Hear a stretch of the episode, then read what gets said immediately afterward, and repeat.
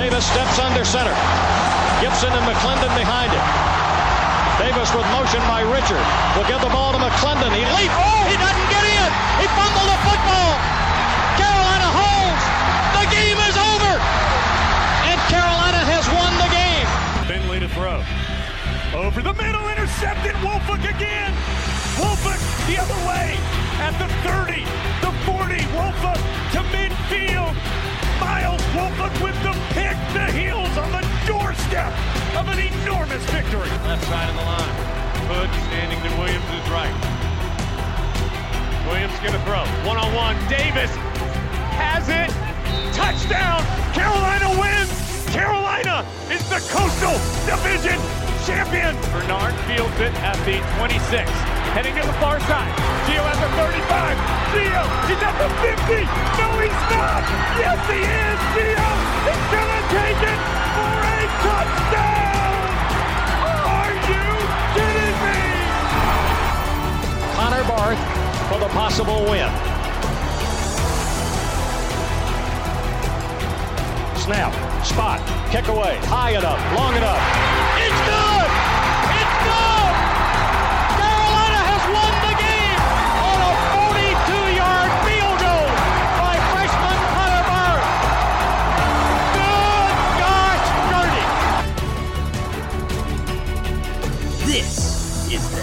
Tough Blog Podcast. Hey guys, and welcome to another edition of the Heel Tough Blog Podcast.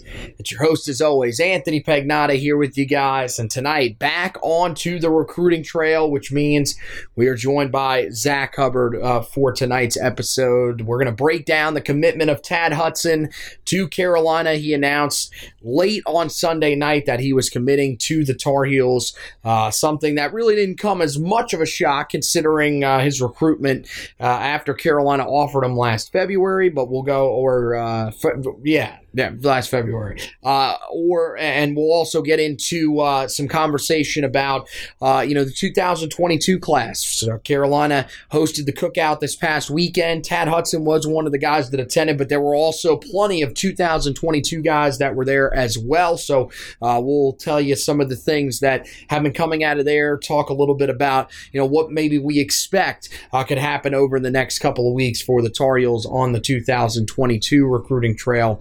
Uh, and uh, as, as they get ready to uh, head into uh, the the high school football season here, most schools and states are about two and a half weeks away from the start of high school football season. So some guys uh, that want to get it over before the season starts, you're probably going to see some of those decisions rolling in. So we'll talk about all of that. And uh, again, as I mentioned, we'll do it with Zach Hubbard tonight. Hey Zach, uh, how, how you been doing, man? Been doing well. Uh, you know, obviously another commitment for the Tar Heels, this one in the 2023 class. So, you know, as it seems like we say in every edition of the podcast, you know, recruiting just keeps rolling on. Well, there's never a bad way to start a recruiting class, but I think one of the best ways that you can do it is by getting your signal caller as your first commit in the class. It sort of sets the precedent for who guys are going to be playing with, especially on the offensive side of the ball. And that's what the Tar Heels did here. They land 2023 four star uh, quarterback Tad Hudson on Sunday night. Currently, again, it's early on in the class, but currently ranked as the number 14 quarterback in the 24 7 sports composite rankings, number 175 player nationally, and the number three player in the state of North Carolina. This was a guy that, when he was offered back early last year, you could tell that Carolina really valued what they saw from him. That was after he had played, only started in just two games in his freshman season, but he really took off uh, recruiting wise in, in the months following his offer from Carolina, but the Tar Heels remained the strong favorite for him for a long time. Uh, it felt like it was really only a matter of time before he ended up committing, and Carolina after the cookout on on Saturday ends up receiving his commitment. And uh, you know, I, I, again, this is. I think the biggest thing when, when, you look at this is you just look back to 2018 and the fact that you had Nathan Elliott, Chazz Surratt, who couldn't stay on the field, uh, you know, because of some health issues during that season. That quarterback room was nowhere near uh, one of the best in, in the ACC. Honestly, it may have been one of the worst, if not the worst, in the ACC at the time. And now Carolina sits here today. Of course, as we mentioned, you know they they or we've mentioned many times on this podcast, uh, you know they they've landed you know a lot of guys consecutively that are four star prospects or higher. And, and, it all started with Sam Howell when Carolina ended up landing him. Uh, and, and, since then, they have just continued to land, uh, you know, quarterback after quarterback in this class. The lowest rated guy uh, of the group is Conner Harrell, who is in the 2022 class, who, you know, people think probably would have ended up being a four star prospect had he been able to get out to some of these prospect camps and everything like that. So, uh, Zach, it's just another statement from Phil Longo, especially that, uh, you know, Carolina's past quarterback woes are behind them. And uh, this is a staff that has valued the quarterback position and is putting together uh, one of the best, if not the best, quarterback room uh, in all of college football, possibly. Yeah, absolutely. And I think it's a huge advantage that you've seen quite a number of these guys, or really, I guess, mix you want to look at it that way, of in state and out of state guys really going back to Sam Howell. I mean, you look at uh, now really, you know, five, six quarterbacks in a row. I'll, I'll add Jefferson Boaz in there as he was another mm-hmm. in state guy. So, you know, we'll keep him on the list as well. But you look at, you know, the quarterbacks that they've added in the Mack Brown era.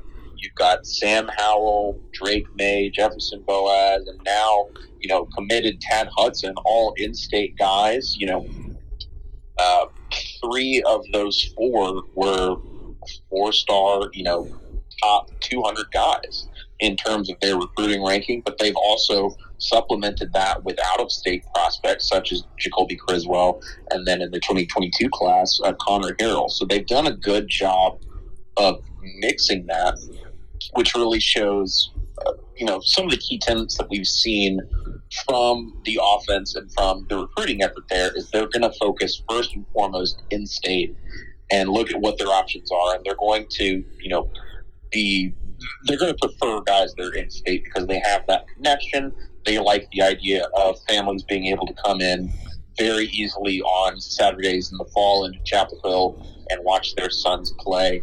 Um, but they're not afraid to go national, and they've you know created enough of an impact with you know, having this offense be out there with having these offensive skill players get drafted in this past draft, and more likely than not, you'll see Sam Howell go pretty highly uh, in the first round of the upcoming NFL draft. So there's a lot of buzz around this Carolina offense that we see continue with the commitment of another in-state signal caller. Yeah, and I think you know one of the other big things here is that uh, Carolina is is definitely preparing themselves for this era of the transfer portal where you're going to see guys, especially at the quarterback position, that are going to enter the transfer portal if they do not end up getting the results that they want. So Carolina's doing everything they can to make sure that year in, year out, they're landing a guy that is up to the standard of what they want in the program and that fits the offense pretty well. You know, you look at Tad Hudson, one thing that's interesting about him that I think is different from a lot of the other guys that Carolina has brought in under Phil Longo is he's probably the least mobile of the quarterbacks. Sam Howell was uh, a guy that ran in high school simply because he could. You've seen as he's gotten to the college level, that's kind of dissipated a little bit. But I mean, th- this is a guy that he hasn't done a lot of running at all at the high school level. Um, he's a, a pocket-based quarterback, but he's got a he's got a big arm, uh, definitely, and that's one of the main things that Carolina looks at with their quarterbacks. Uh, one of the other things that uh, has been pretty obvious that Carolina has looked for amongst their quarterbacks is deep ball accuracy.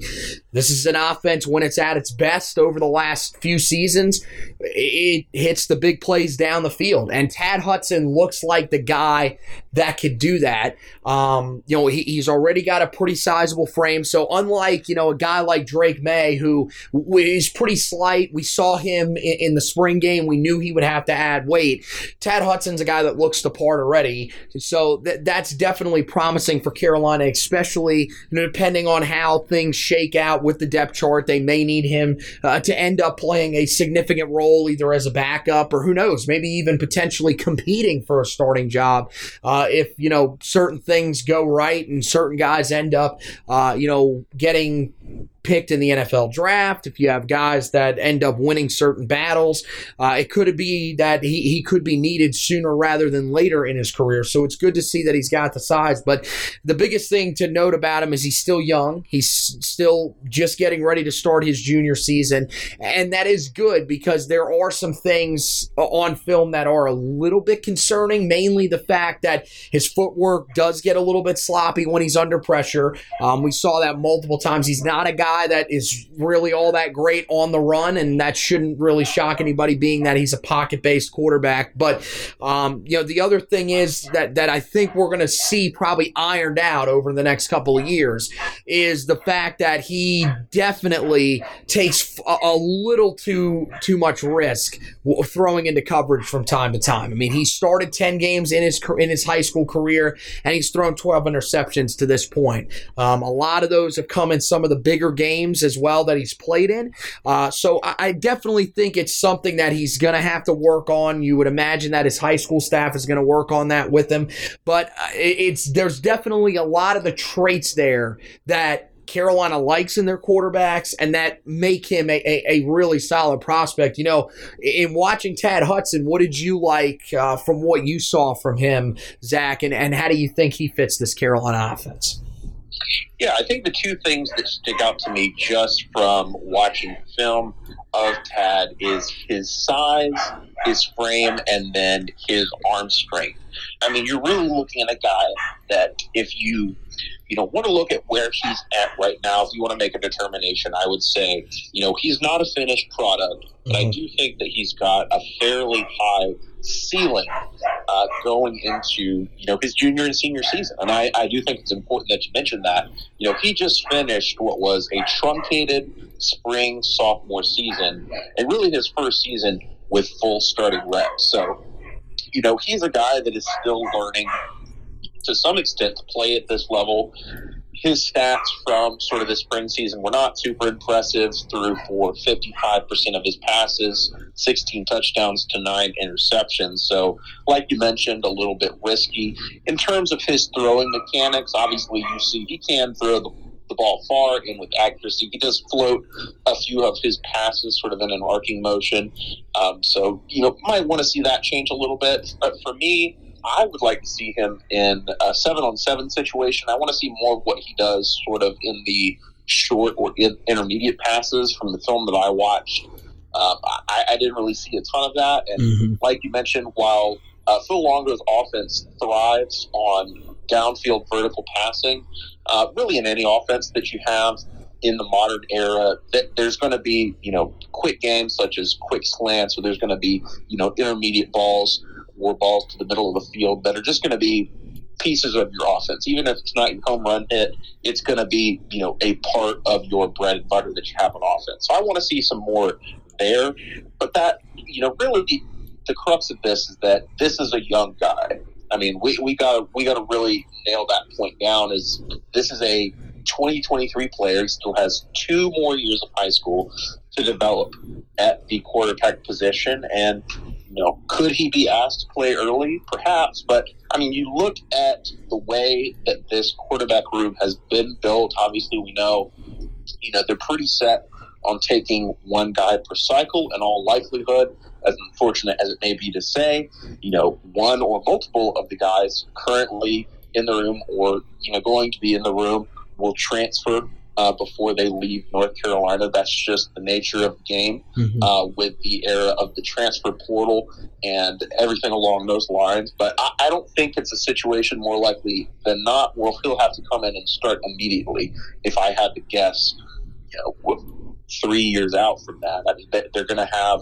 guys like perhaps Jacoby Criswell will still be there. They'll have Drake Maye. They'll likely have Conner Harrell still there. Maybe Jefferson Boaz. Who knows? So I mean, mm-hmm. all of these options could still conceivably be on campus when he enrolls as a freshman down the line. So I don't think that's a concern. I think he's got time to develop in high school. I think he's clearly a guy that has upside. And so, you know, this is a great pickup just in terms of the player that he is. Yeah, one thing that was interesting when you look at what he did a year ago and knowing because he's from Cornelius, which is right here in the Charlotte area, knowing a decent amount about Hough and and what they went through this past year. Uh, this was a team that back in the summer before what was scheduled to be the fall season, they were one of the most talented teams in the entire state. Most people will probably remember Evan Pryor, um, who Carolina did recruit as an in state running back prospect, went to Ohio State. He left early, and that was really only the start. They lost pretty much every significant offensive and defensive player that had a D1 scholarship commitment. Almost all of those guys signed early and decided to enroll. So um, when they took this field in the spring, this was a completely different team. Uh, than the one that he was supposed to play with. Uh, he kind of had to adjust on the fly. The team did not get off to the greatest start in the first couple of games of the year, but they still ended up finishing the regular season undefeated. They ended up winning a conference behind their quarterback in Tad Hudson, who uh, you know helped help lead them to a victory over a team that eventually won the state title in Vance, a team that's widely known for having one of the best defenses in the state. So there was a lot of things to like about him. And I mean, even, you know, you go back to his freshman year, this was a guy that was thrown in first start of significant start of his career came in the game against uh, against Richmond High School in the second round of the state playoffs. Richmond, of course, at the time, quarterbacked by now current Tar Heel running back Caleb Hood, one of the better teams in the state.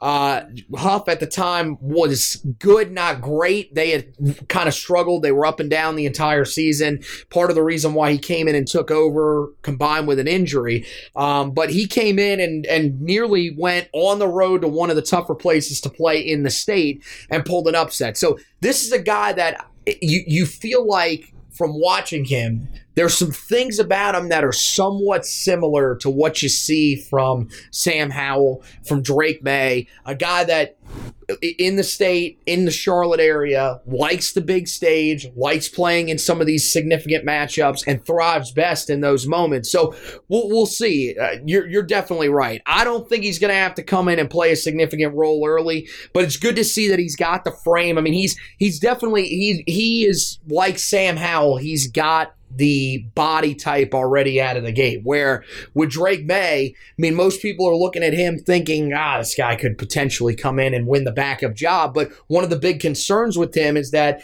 if Carolina was to need him at some point this season due to an injury, they're wondering if he would be able to. St- take some of the hits that could come his way in the ACC this year because of how small his frame is. But uh, I mean, yeah, there, there's a lot to like about him. I think there's a lot of upside to him, as you mentioned. I think you know playing this year with what'll probably be a more division one laden roster and they that that's a school in, in Hough that has you know talent rolling in and out of there every single year.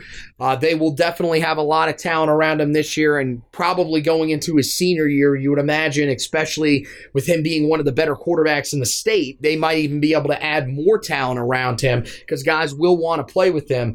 Uh, he has a chance to really show off what he can do and i think there should definitely be a lot of excitement you know overall uh, looking at you know what this means for the 2023 class, it is still early for Carolina, but this is a pretty good way to start off by landing a guy that's ranked inside the top 200 prospects in the class. Uh, this, I, I mean, Carolina last year in the 2022 class, it took them far longer to get started, but this immediately puts them inside of the top 15 in terms of the national ranks. They are the number 11 class in uh, in you know the 23 cycle. Again, shouldn't read too much into that, but this is one that you love to get out of the gate to start. And the other big thing that this does is that this is we we talked about in two, in the 2021 class how that was one of the best in-state recruiting classes probably in the modern recruiting era. It, it's it may have been the best. Well, this class for 2023 and again, they haven't really gone as in depth because it's still very, very early. But this class right now has eight players already ranked inside of the top 300 prospects. So the state of North Carolina in the 23 cycle once again looks to be loaded. Carolina is in good standing with everybody. They've actually offered everybody but one prospect of the eight guys that are ranked inside that top 300. The guy they haven't offered yet, Daylan Smothers at Advance, would be shocked at some point if that offer does not end up coming. Uh, and, you know, you look at, at what this could mean you know, a lot of these guys have really good relationships. Now, it's probably not as strong as it's been in recent years because you haven't been able to go to a lot of these camps. You haven't had as extensive, uh, you know, the, the seven on seven groups that they've had in the past. They did do some of that this past year, but not quite as as intense as in years past where they're playing every weekend during the summer. But this is definitely one where you got to feel pretty good about what you know Carolina gets in in him out of the gate and how it may affect uh, the state of North Carolina going forward in this upcoming class. Yeah, absolutely. I mean, you, you get a guy on board this early, and it, it does look like that um, the in-state crop in 2023 could be another good one, sort of to maybe not to match 2021, but uh, might be a little bit stronger than 22, 2022, excuse me, in terms of North Carolina's interest with in-state prospects. So, you know, getting a guy that can sort of be a leader uh, in that class this early is really a big step up. I mean, I, it, it's hard not to hammer home the point that you know this is a kid that is essentially two classes out. I mean, you had the 2021 guys just enroll. 2022 is still very much in their recruiting cycle. So, you know, on board early, uh, really, you know, is in that position to be a factor in this class early and building those relationships. And these guys are already taking visits. I mean, in the month of June and then this last weekend of July, all over the country, 2023 guys are getting out there and they're already building the, these relationships. So even though it is early, and even though it gives uh, North Carolina at least you know that much of an advantage in state, um, it, it's it's it's important for them to do that because you know other staffs are, are getting out there building these relationships with kids. So um, I, I, think it's great to have a peer recruiter in the class this early, and I think it can pay big dividends down the line. Well, it seems like just from looking at his interactions on social media, has pretty good, a pretty strong relationship with Christian Hamilton, who is the top player as of right now in the class in in that 2023 class in the state of North Carolina out of Hickory Ridge High School. Of course, they are also coached by former Tar Heel offensive lineman Jupiter Wilson as well. So that's a, a guy that I think is worth keeping an eye on, and that relationship could definitely help. And there's another guy that was at the cookout as well. That's from the Charlotte area, and Grant Tucker out of Charlotte Christian High School. Another guy that you'll probably see at a lot of these camps. You'll see it some in some of these seven on seven teams that that will cycle around over the next couple of summers. So those are the types of guys that this really helps because you've got a guy, as you mentioned, that is going to help you recruit. I mean, he's on board early for a reason. Clearly, there's something that he really likes about Carolina, and he's going to be able to try to explain that to some of these guys early on and and get guys to you know get show the interest in Carolina early. And I mean, you you see it with you know these last few classes. It seems like guys are making decisions earlier and earlier in all of these classes. I mean, this year I think it was delayed a little bit, but I mean, going back to the 2021 class, you remember that Carolina, uh, they they went into National Signing Day, the early signing day, uh, pretty much knowing that they had their entire class wrapped up. And it wasn't like Carolina landed a bunch of guys just right before the early signing period. Most of these guys had been locked up for a while. So it's really key to get these relationships established early because believe it or not, uh, these, I mean, it, it's stunning to believe, but these classes can sneak up on you pretty quick. I mean, that 2022 class right now, believe it or not, is only four months away from their early signing period. And you would imagine that at that time, very similar to the last couple of years, Carolina's class is going to be mostly full at that point. So getting Hudson in as early as you did, getting uh, off to a really good start to what could be, you know, a little bit more of a, a bigger class than this year's class. I mean, it depends, of course, on what ends up happening with the COVID eligibility, all that. You know, that's going to be one of those confusing factors that everybody's going to have to take into account over the next couple of years. But this could be a little bit bigger of a class than the one this year. So to get a commit early uh, is big. Talking, you know, speaking of, uh, of that 2022 class, Carolina hosted a lot of the big name guys, a lot of their big name targets remaining in the 22 class on Saturday. Travis Shaw was there, big time in state guy. There was some concern at one point that he wasn't going to end up being there. That wasn't the case. He was in attendance, so Carolina has to feel really encouraged about that. I know Andre Green Jr. out of the state of Virginia was there. A lot of the Virginia guys were all there. Uh, you know, Zach Rice there as well. Um, and, and, you know there were some some newsworthy things I think that came out of it. First of all, I think the biggest one that uh, everybody's been monitoring is Zach Rice. He's the five star prospect guy that's ranked inside the top ten prospects in the class of 22. Carolina in really good standing for him.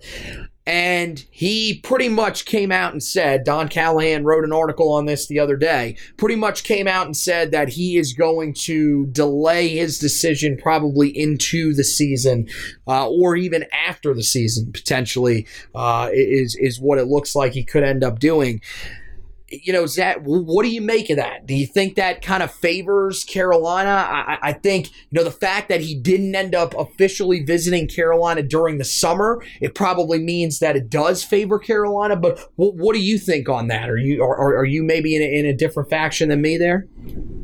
I think I'm kind of in a, in a strange spot with this right now, just looking through everything because we have seen this decision timeline sort of you push back and push back. And the reason given is, you know, he stated very plainly, I'm just not ready to make my decision. I don't have, you know, a team in mind that I'm ready to lock down and commit to, even though there was that desire to go ahead and make that decision at the completion of the summer once he's taken all his visits, and he has taken all his visits. He's he's been to uh, Alabama, he's been to Ohio State, he's been to Notre Dame, then he's been to uh, Virginia and North Carolina several times. I think he went to North Carolina about three different times uh, during the months of June and July, but did save that official visit. That was more of a scheduling issue than anything, but does still have that official visit in the back pocket. So he's sort of at the position right now of I haven't made any sort of decision, but I do want to, you know, go into the season,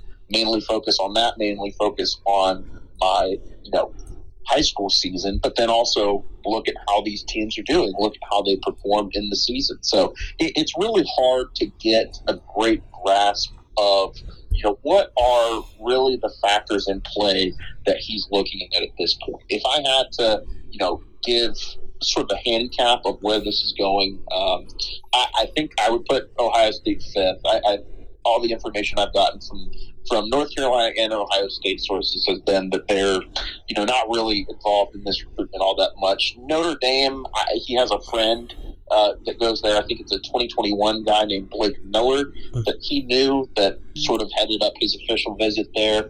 Um, so there's a connection there. Obviously, Notre Dame has been known for producing good offensive linemen, but there wasn't really a ton of buzz that came out of that official visit. So I might put them fourth. I think third, I'd say Alabama. There was some buzz in April and May before the official visit, but then coming out of the official visit, uh, that dropped off um, pretty significantly. But you never really want to count out um, and Alabama in a recruitment, but I, I, think it's Virginia and North Carolina in that top two. And I think if you look at the visits and really the trajectory of the program, there's a lot of things on paper that would uh, give North Carolina a lot of confidence in this. But as we stated, there's still that trepidation, and there's still, I guess, the call of home for you know Virginia as sort of the local school, the school that he has a connection with. So it's really hard for me to say. I, I, I don't want. I, I hope that it's not a situation in which he's looking for additional reasons to commit to North Carolina and has not found that yet, while at the same time looking for reasons to commit to Virginia. And maybe if they have a good season, they provide that. I think that's worst case scenario. But how I like to look at it and what I think, you know, the, the sort of all the information that we have looked at, you, you look and you see you follow the visits. That that's mm-hmm. know, for most people that's the consistent factor that you're looking at in a recruitment. I don't think that he's visited a school more.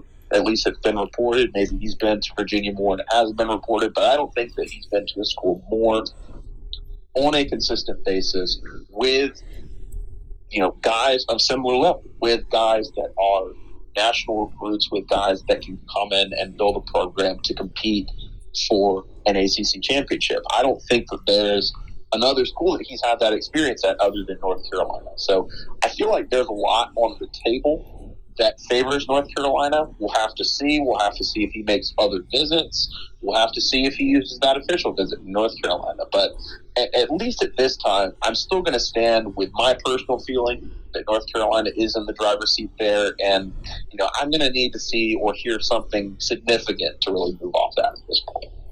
Yeah, I think it's just it's it's big time recruiting. I, I really think that this is part of what you're just going to deal with, especially early on. If you're going to be in on some of these prospects, you're going to have to deal with the fact that some of these guys are going to sort of take their time making their decisions, especially these high end prospects that have you know, multiple opportunities, and especially with NIL, trying to figure out exactly how much money they could make at a certain place as opposed to another school. So I, I, think there's a lot of factors that are going into it. But like you said, I mean, yeah, he definitely has visited North Carolina more than any other school, I would think. I, I would say Virginia might be a close second. Um, he's without a doubt, it, it's one of those two schools. So I feel like a lot of people really, I think, want to get to the point where they say that it's down to those two schools, but they just don't really want to count out any of the other schools because it seems like he's a guy that is pretty reactionary. He's very impressionable, um, you know, just from what we saw on his on his visits. But I, I, I still feel like, you know, coming down to it, Carolina is is in a good spot. And yeah, I'm with you. They should definitely feel pretty confident about where they're at right now. Uh, I don't know if they feel like they're in the driver's seat. I think it's just one of those things where it's a real cautious optimism because it's just so hard to get a read on him, and he's a five star prospect. So people just don't want to get overly excited, uh, thinking that he's going to end up coming here. And if Carolina ends up missing on him, trying to turn it into, you know, basically this is a huge miss or whatever, it wouldn't be. You know, this is a five. This is a guy that is, uh, you know, top ten in his class. Uh, this is, you know, would be just the second prospect here in recent memory that Carolina's really recruited on that level. Now they landed the first one in Tony Grimes, which definitely established a lot of confidence. But still, uh, I, I think that you know people people are trying to be, you know, a, a, little bit cautiously optimistic because they don't want to feel like, you know, they they get burned just like they they felt, you know, with the Daylen Everette commitment to Clemson. Another guy who was on campus, and, you know, just kind of touch on where we feel we're at with him is, you know, George Pettaway, Carolina. Again, I think at this point, you know, it's become pretty obvious that with the guys that Carolina, uh, you know, still has as targets on the board, where Carolina stands with some of those guys. George Pettaway is a guy that Carolina really wants to add in this class. They want to bring in two running backs in this class to sort of mirror the group that they had in the backfield last year of Michael Carter and Javonte Williams if they can again at some point. And Pettaway was on campus this weekend for the cookout, part of you know that big group of Virginia guys that was there. Carolina feels pr- probably feels pretty confident, and you know from everything that uh, you know is is around the situation. Once again, a guy that's kind of weighing all of his options. He's taken a ton of official or a ton of visits. Uh, I know I don't know how many of them have been official, but he's definitely taken a ton taken a ton of visits uh, so far this summer am I wrong to feel like Carolina's in a pretty good spot here? I mean, I, I I'm going to be honest with you. I feel like they're probably in a better. I'm more confident in the spot that they're in here with Pettaway than I am in the spot with Zach Rice. But at the same time, I think there's that part uh, of me in the back of my mind that says you just really don't know with him. How, how do you feel? Yeah, I, I feel like I'm kind of in a similar boat in the sense that you really don't know. I mean, uh, George is a guy that really has been particular to sort of keep his cards close to the vest. Um, but I think if you just look at the schools that he visited in the month of June and really where those individual schools are, you can sort of get a picture. Um, he went on two official visits in the month of June. He went to Michigan and Penn State from what has been reported, Michigan uh, and he do not see each other as options there, so they're sort of out. Penn State already has two running back commitments, so they're likely out. Um, and then three other schools he visited Florida, North Carolina, and Virginia. Florida just got a running back commitment and looks to be the pick for a second running back commit. Uh, Jaylon Glover out of Florida looks to commit this Friday, so they'll probably be in the same boat as Penn State out of those five, that really leaves another North Carolina Virginia battle, and you know maybe Virginia is involved there, uh, or not involved, but maybe they are a real factor there. But you know, just in how things go in recruiting, nine times out of ten, North Carolina is more likely than not going win going to win that recruiting battle versus a UVA. That's just how that goes, and they they generally don't get into a lot of recruiting battles if you really get down to it. Um, so I think that just by process of elimination, North Carolina has to feel good. Now, could there be other schools in the fall that sort of get involved? I think that's a possibility. I don't know 100%. Um, so we'll have to look there. And it's all going to depend on what his timeline is, which we don't really know. I, to my knowledge, he doesn't have a clearly defined this one I'm going to commit timeline. So I think it could be in the fall could be after the season. We really don't know. So I, I sort of am in agreement with you. North Carolina should feel good here, uh, just by you know the relationships that it's built and the process of elimination with other known names involved. But it's really anyone else that could pop up in this recruitment in the fall that just has to be sort of that little bit of a concern in the back of your mind. Let me ask you about one team that I've seen pop up here recently, and you follow Alabama um, pretty in depth as well. I've seen some people say that the guy that originally was recruiting him at Carolina, Robert Gillespie, has started to turn the heat up a little bit on him. Do you think that Alabama could be a threat here for Pettaway? there has not been a ton of buzz there uh, because Alabama already has two running back commitments in the class. However, mm-hmm. one of their running back commitments, Le'Veon Moss out of Louisiana, uh, has been a guy that has been taking quite a few visits despite his commitment. Um, so there is a feeling that he is still looking around, and as is the case with Alabama, as your Ohio States or your Georgias, um, places like that if your commitments are going to look around, you as the school are going to look around as well mm-hmm. and see what options are there. Um, there's a famous Nick Saban quote from years and years ago of "If you shop, we shop." And that's essentially the mindset: is they need to have options in place if there's any sort of decommitment, and there is a possibility that Pettaway could be one of those guys. Obviously, he's uh, you know a top 100 prospect. He's a guy that Gillespie as the current Alabama running back coach and the former UNC running backs coach would have a lot of familiarity with. So I think he would be a guy on the short list. He would be a guy sort of in that, you know, category that I mentioned of sort of unknown teams. In this mm-hmm. case, we're, you know, naming one. But, you know, a, a new team that could sort of get some momentum there in the fall uh, when he's more likely to potentially take visits to these schools on campus. So, could they be a factor? Absolutely, they could be, but it's going to depend on a few things. So, if he were to commit to tomorrow, I don't think it would be Alabama necessarily, uh, but they would be a name to watch uh, in the future if there's you know a spot available there. So, just a couple other things to wrap up here. Uh, you know, a couple other recruiting notes. Addison Nichols, the 2022 four star uh, interior offensive lineman out of uh, the Atlanta area in Norcross, Georgia, ended up making his decision the other day uh, on Monday.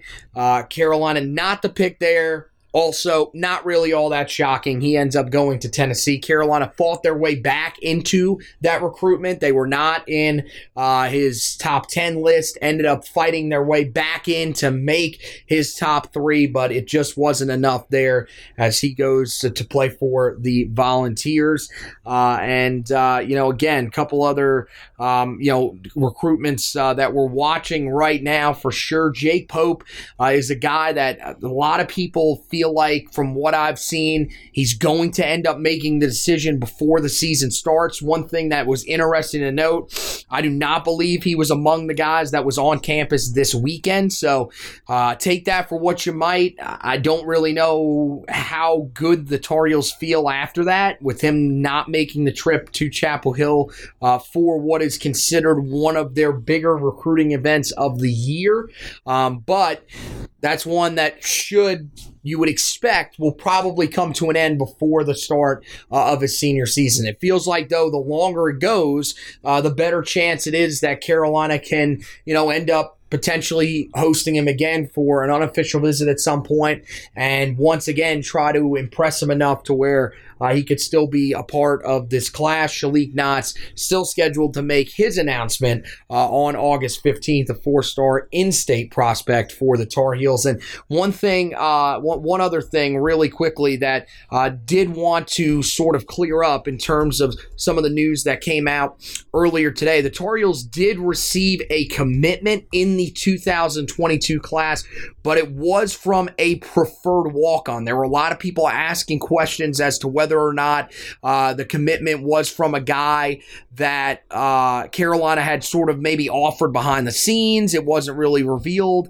Uh, or if it was something where a guy had, you know, received an offer and committed on the spot. Uh, Bo Burks is his name, uh, a guy uh, out of the state of Alabama. Uh, I believe, yeah, Centreville, Alabama. Uh, he's a three star offensive guard. Uh, he is going to be a preferred walk on. He did receive a preferred walk on offer uh, in the 22 class back on June 16th, and he ends up committing to Carolina. So this is a guy that uh, the Tar Heels uh, didn't feel highly enough of to offer a scholarship, but is a guy uh, that they, they feel like uh, you know meets the requirements and, is somebody that uh, it, seems motivated to come in and, and make a name for himself. So I just wanted to make sure that that was cleared up. That is not a guy that has taken a spot, uh, a scholarship spot in this class, but is a guy that is going to be a part of the Tar Heels as a preferred walk on going into next season. So that wraps it up for this edition of the podcast. Uh, guys, make sure you head over to the website. We've got you covered with all the big recruiting news. Of course, uh, you go back. Uh, if you haven't read about Sebastian Cheeks yet, make sure you go back and read that. Uh, couple that with, of course, the uh, our breakdown of Tad Hudson. Make sure you go back and read that in the uh, 23 class. First commitment of the class. We tell you what he brings to the table as a quarterback. Go a little more in depth than we even did here on the podcast. And also, tell you, you know, what it means for the Tar Heels in that loaded 2023 class uh, for the state of North Carolina and how it, it, gets them off to a really solid start and probably instills some pretty good confidence uh, that the staff can do damage in state once again.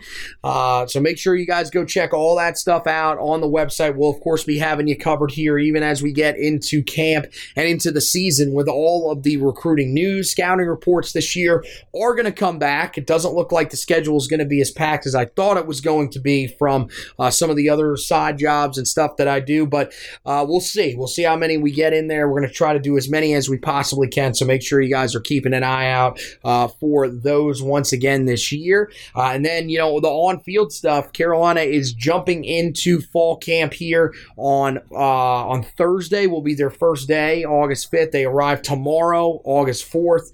Uh, that is uh, the day that everybody is expected to report. Will be interesting to see if we hear from Mack Brown tomorrow or potentially after that first practice. I would expect one of those two days we're probably going to hear from him. So we'll have you covered uh, with all of our takeaways from his press conferences. He's probably going to do one just about every week. So we'll have you covered with all of that stuff uh, throughout the fall uh, camp season as they head towards that first game. Believe it or not, a month away, that first game uh, against Virginia Tech in Blacksburg, Carolina, coming in with one of their, you know, most hype seasons in program history, coming in with a lot of expectations.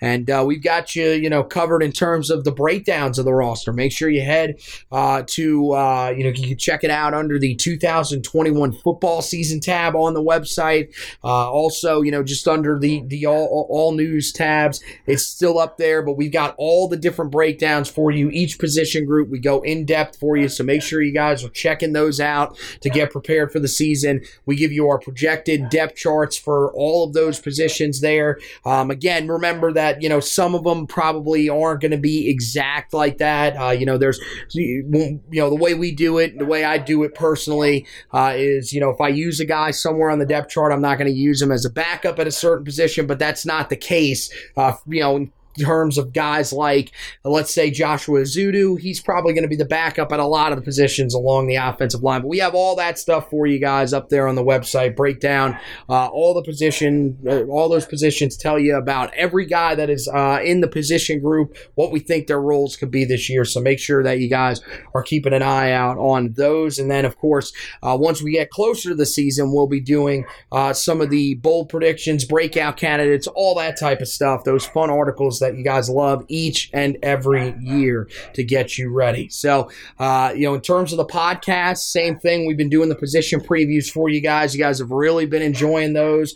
Uh, make sure that you guys, if you haven't caught those, go back, check out the position groups. We go through, break down uh, the entire offensive side of the ball, entire defensive side of the ball, uh, as we have uh, on the website. The only difference is is that we do not uh, separate the uh, on the website. We do not separate or on in the podcast. We do not separate the wide receivers and tight ends. We do on the website. Um, so make sure that you guys are going back checking out all of those great editions of the podcast. Also, if you want to go back check out some of the interviews with former players, some of the interviews with the National Magazine guys for this year. Those are all always there for you guys as well. And for the uh, people that listen listen to the podcast. It is on uh, any of your major podcast platforms. Make sure wherever you listen to, you uh, give us uh, a review and subscribe. We'd really appreciate that. Uh, definitely the subscription. That's uh, you know something that is for you guys, so that whenever a new edition of the podcast comes out, you guys can get it right in your podcast library. And we also encourage you to head over to the social media pages. Definitely Facebook. Like and follow the Facebook page. That's where we put up all the articles all the audio editions of the podcast and all of the video editions of the podcast as well. If you're one of the people that like to watch the video editions, again, we're going to continue doing those throughout the season. All those podcasts that I talked about, the bold uh, predictions, breakout candidates, we're going to do that on the podcast side of things as well. And uh, we will be on camera for all those. And then, of course, once we get in season, all the previews, all the recaps, all that stuff will be on camera. And then finally, uh, you know, we, we do encourage you guys to follow us on Twitter as well at Heel Tough Blog for uh, the official account, for uh, our personal accounts at HTB Anthony for me, at Hacks Number 2 for Zach, and then uh, at HTB Josh if you want to follow Josh throughout the season. So that wraps it up for this edition of the podcast. Want to thank Zach for hosting with me. Want to thank you guys for listening. And as always, go Tar Heels.